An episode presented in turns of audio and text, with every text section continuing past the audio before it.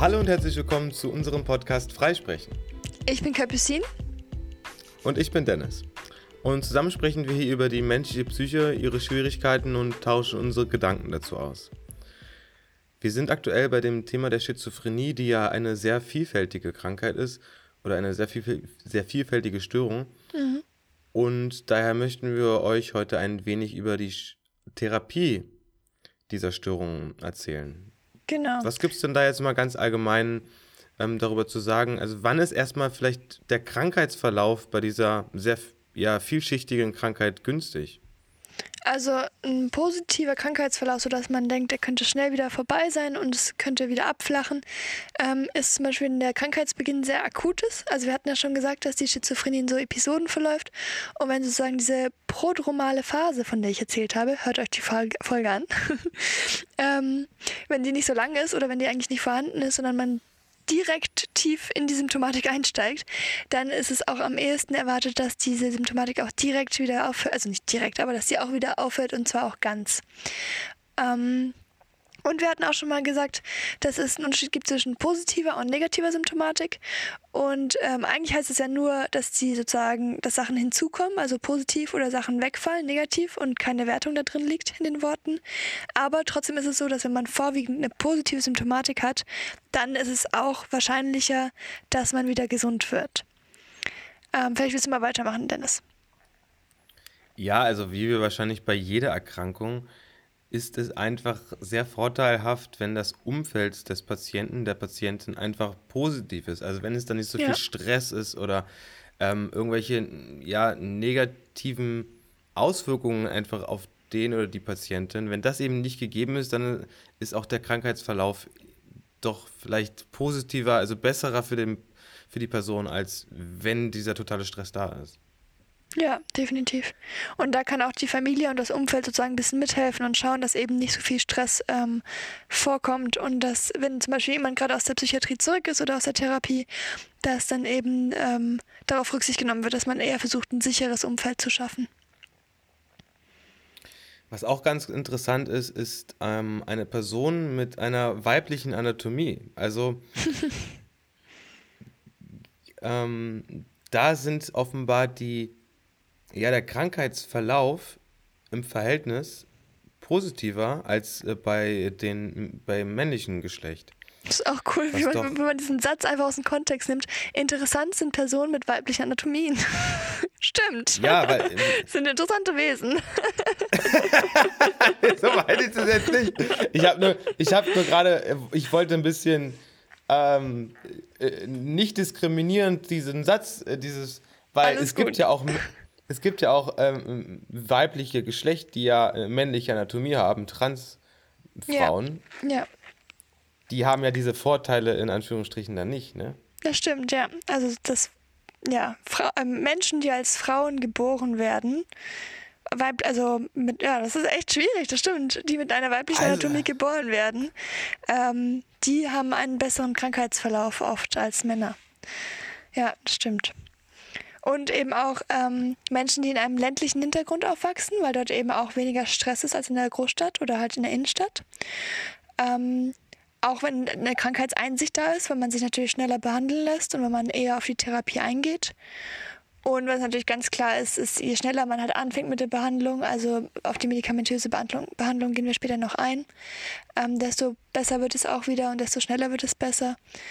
Und wir hatten ja schon gesagt, dass ein möglicher Faktor die Genetik ist. Und wenn diese Genetik nicht vorhanden ist, beziehungsweise diese genetische Disposition, ähm, und niemand hat Schizophrenie in der Familie, dann ist es auch wahrscheinlicher, dass man selber wieder schneller gesund wird.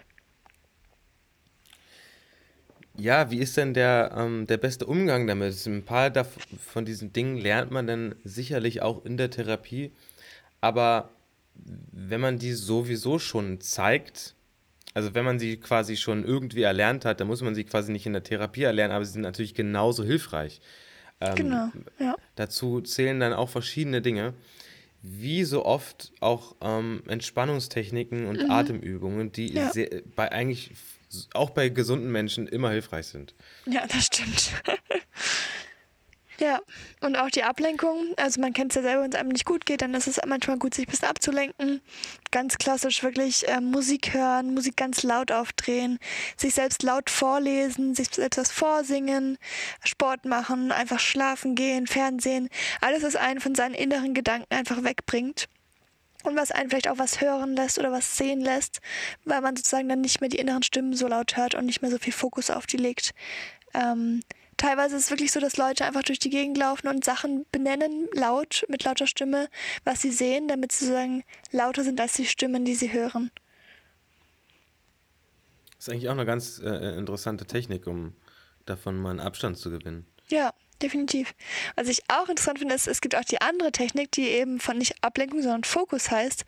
Und sozusagen sich ganz doll auf die Stimmen zu fokussieren und mal einfach nur zu versuchen, diesen Beobachterrolle einzunehmen, zu beschreiben, was man hört, wie der Ton ist, was der Inhalt ist, aber eben weniger sich da so emotional involvieren zu lassen, sondern diese dritte Personenrolle einzunehmen und sich damit zu konfrontieren und herauszufinden, was der Auslöser gerade ist für diese Stimmen. Ähm, ja, sozusagen beides mal ausprobieren für sich, was da einem besser hilft. Ich kann mir allerdings vorstellen, dass letzteres, also die Fokussierung, in, in der Therapie vielleicht ratsamer wäre, wenn man hm. dann vielleicht so ein bisschen Begleitung hat, wo man ja. das vielleicht nochmal nachbesprechen kann, ja. ähm, wenn er vielleicht irgendwas sehr aufgewühlt hat. Ja. Ähm, da ist das andere außerhalb oder vor der Therapie vielleicht doch hilfreicher, angebrachter, wie, keine Ahnung, wie man es jetzt hm. nennen möchte. Ja. Ja, das stimmt. Ähm, ich denke auch, dass es sehr emotional auffühlend sein kann, sich darauf zu fokussieren. Und sollte man auf jeden Fall in einem Safe Space machen. Allerdings. Ja.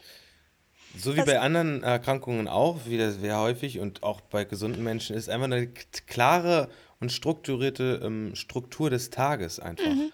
Sehr, sehr ähm, hilfreich und ratsam. Ja.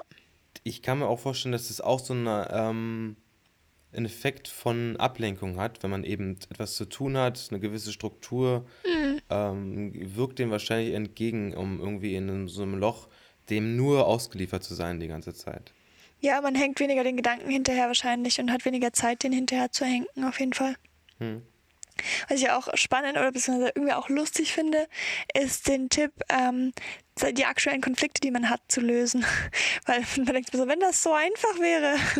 Aber einfach, dass jeder Stressfaktor, den man halt hat im Leben, dass der wegfällt, weil der das Ganze nur verstärkt. Und wenn ich jetzt zum Beispiel weiß, ich habe einen Streit mit meinen Eltern oder mit meiner besten Freundin, dass ich darüber rede und das versuche zu klären. Oder ich habe finanzielle Probleme, dass man sich da echt dahinter klemmt und versucht, das zu klären, weil das oft eine große Ursache sein kann. Hm. Das ist ja aber wirklich, ja, eigentlich erstmal leicht gesagt, ne? Ja, ja, ja erstmal die Probleme lösen. Ja? Danke dafür, wäre ich nicht drauf gekommen, so, ne? ja, natürlich auch ganz vorneweg keine Drogen oder äh, ja, irgendwas, keine Medikamente, die man jetzt vielleicht nicht äh, verschrieben bekommen hat, ein, einnehmen, ja. ist doch dann auch im Großen und Ganzen sehr hilfreich für den genau. Verlauf und auch den Umgang mit dieser Störung. Und auch ähm, einfach im Umfeld ein bisschen sozusagen darüber zu reden und ähm, dafür sind wir auch da, sozusagen die Psychoedukation, also ein bisschen über dieses Thema zu reden und in, zu informieren, damit die Leute weniger Angst und Respekt davor haben, ähm, also negativen Respekt und ähm, einfacher mit der Thematik umgegangen wird, weil ich glaube, es ist auch ein Stressfaktor oft. Ja, generell nicht äh, dem Umfeld irgendwie das nicht mitteilen können, ist, glaube ich, ziemlich anstrengend. Ja, genau. Aber es gibt ja neben diesen Tipps auch ganz klare Therapieansätze. Ähm, es gibt leider keine prototypische Behandlungsempfehlung, weil es eben so viele Symptome gibt.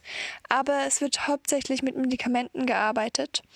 Ähm, die einzig wirklich wirksame Therapie, beziehungsweise die belegte wirksame Therapie, ist die kognitive Therapie, wie so oft. Da lernt man eben diese Ablenkungstechniken, von denen wir geredet haben. Man lernt eben auch zwischen der Wahrnehmung und der Einbildung, sage ich mal, also der Halluzination zu diskriminieren und ähm, zu unterscheiden, was ist tatsächlich da und was ähm, spiegelt mir mein Hirn nur vor. Das finde ich auch sehr spannend, dass man sozusagen das nicht ähm, unterdrücken muss oder so, sondern einfach lernt, ah, das ist gerade nicht so, beziehungsweise andere können das gerade nicht sehen, was ich sehe. Hm.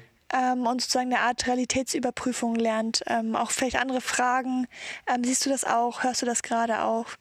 Und ähm, genau, auch zu lernen, diese Stimmen, wenn man zum Beispiel Stimmen hört, ähm, nicht sozusagen sich zu eigen zu machen, sondern sich dagegen aufzulehnen und zu lernen, okay, das ist nicht wirklich das, was ich denke, wenn es negative Stimmen sind zum Beispiel.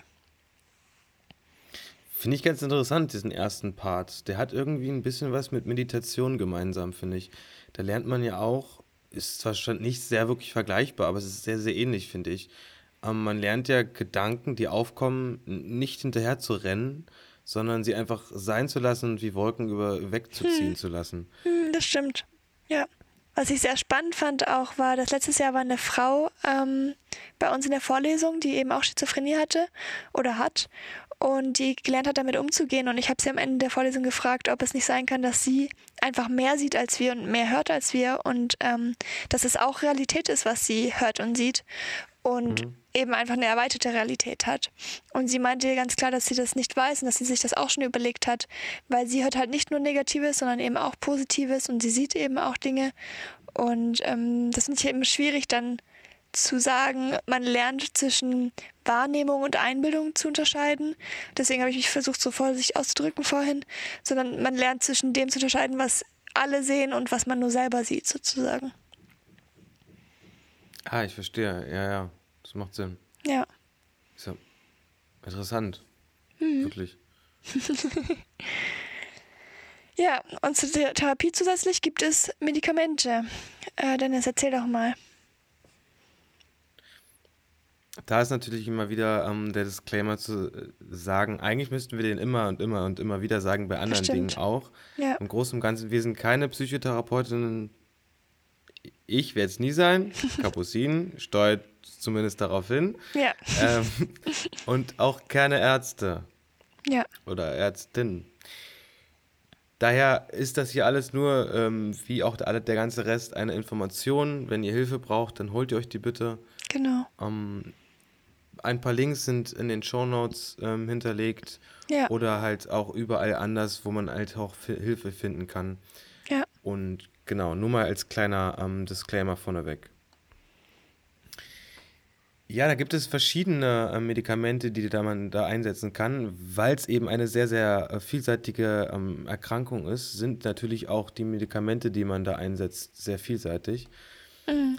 Also es kommt darauf an, was denn da jetzt gerade ähm, für eine Form auftritt. Daher werden auch die Medikamente angepasst. Da gibt es zum Beispiel Lithium gegen ähm, manische und depressive Zustände. Genau. Oder Benzodiazepine, die ähm, zum Beispiel eingesetzt werden, wenn der Patient oder die Patientin aufgrund eben vielleicht der Halluzination sehr starke Angst bekommt. Also mhm. ich, so eine ähm, Halluzinationen können ja auch unheimliche Angst machen. Ja. Und Ängste führen dann häufig auch zu irgendwelchen Schlafstörungen oder häufigen Schlafstörungen, Unruhezuständen. Mhm. Also da ist dieses Medikament dann doch ähm, sehr oft im Einsatz. Ja, das stimmt. Es gibt auch ähm, Neuroleptika, die werden ganz oft eingesetzt. Ähm, die machen so ein bisschen diese emotionale Ausgeglichenheit und ähm, psychomotorische Verlangsamung sozusagen weil man ja eben diese Plus-Symptomatik oft hat, also eben dieses Positive, dass man sehr aufgeregt ist, sehr aufgedreht und überall herumrennt oder whatever, sehr viel redet. Und das versucht einen da so ein bisschen wieder runterzubringen. Ähm, es bewirkt aber nicht, dass die Symptome vollständig verschwinden, sondern eben mehr, dass ähm, die Patienten sich wohler fühlen, trotz der Symptome, und man einen persönlichen Umgang mit der Symptomatik finden kann. Was aber ganz krass ist, ähm, ist, dass diese Neuroleptika oft starke Nebenwirkungen haben. Nicht immer, aber kann passieren. Und dafür gibt es dann noch zusätzlich Anti-Parkinson-Mittel ähm, gegen diese Nebenwirkungen. Das heißt, man muss zwei verschiedene Arten von Medikamenten nehmen, ähm, um eine positive Wirkung zu erzielen. Aber ich kenne diese Mischung auf jeden Fall schon aus der Praxis und ähm, ich weiß, dass sie hilft und dass sie positiv ist. Es klingt irgendwie ein bisschen krank, ähm, Medikamente zu nehmen, um andere Symptome von anderen Medikamenten zu beseitigen. Aber ähm, bislang, solange die Forschung nicht weiter ist, ist es auf jeden Fall ratsam. Ganz genau.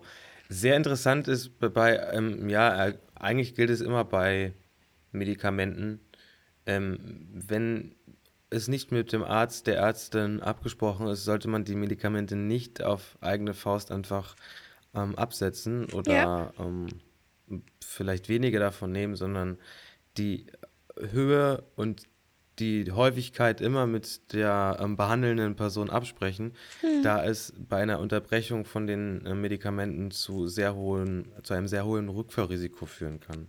Ja. Voll. Also ein sehr hohes Rückfallrisiko besteht, besser gesagt. Ja, vor allem, weil es halt eben oft, ähm, beziehungsweise eigentlich primär eine biologische Ursache hat ähm, und eben keine kognitive, von, wie bei Depressionen oft, dass man sich irgendwie negative Gedanken macht oder so. Und deswegen sind die Medikamente sehr wichtig und ähm, es kann passieren, dass einem noch schlechter geht, wenn man die absetzt, ohne sozusagen abzusprechen mit jemandem, der Ahnung davon hat. Ähm, deswegen ähm, hört da immer auf euren Arzt, eure Ärztin, die weiß da Bescheid. Und wie gesagt, wir sind keine Ärzte, Ärzte oder Ärztinnen. Ähm, wir geben hier nur weiter, was wir recherchiert haben oder was wir gelernt haben. Und wir hoffen, ihr habt ein bisschen was gelernt. Und äh, wenn ihr Hilfe braucht, wie gesagt, meldet euch gerne bei den Links, die wir in die Shownotes gepackt haben. Dort findet ihr auf jeden Fall Ansprechpartnerinnen.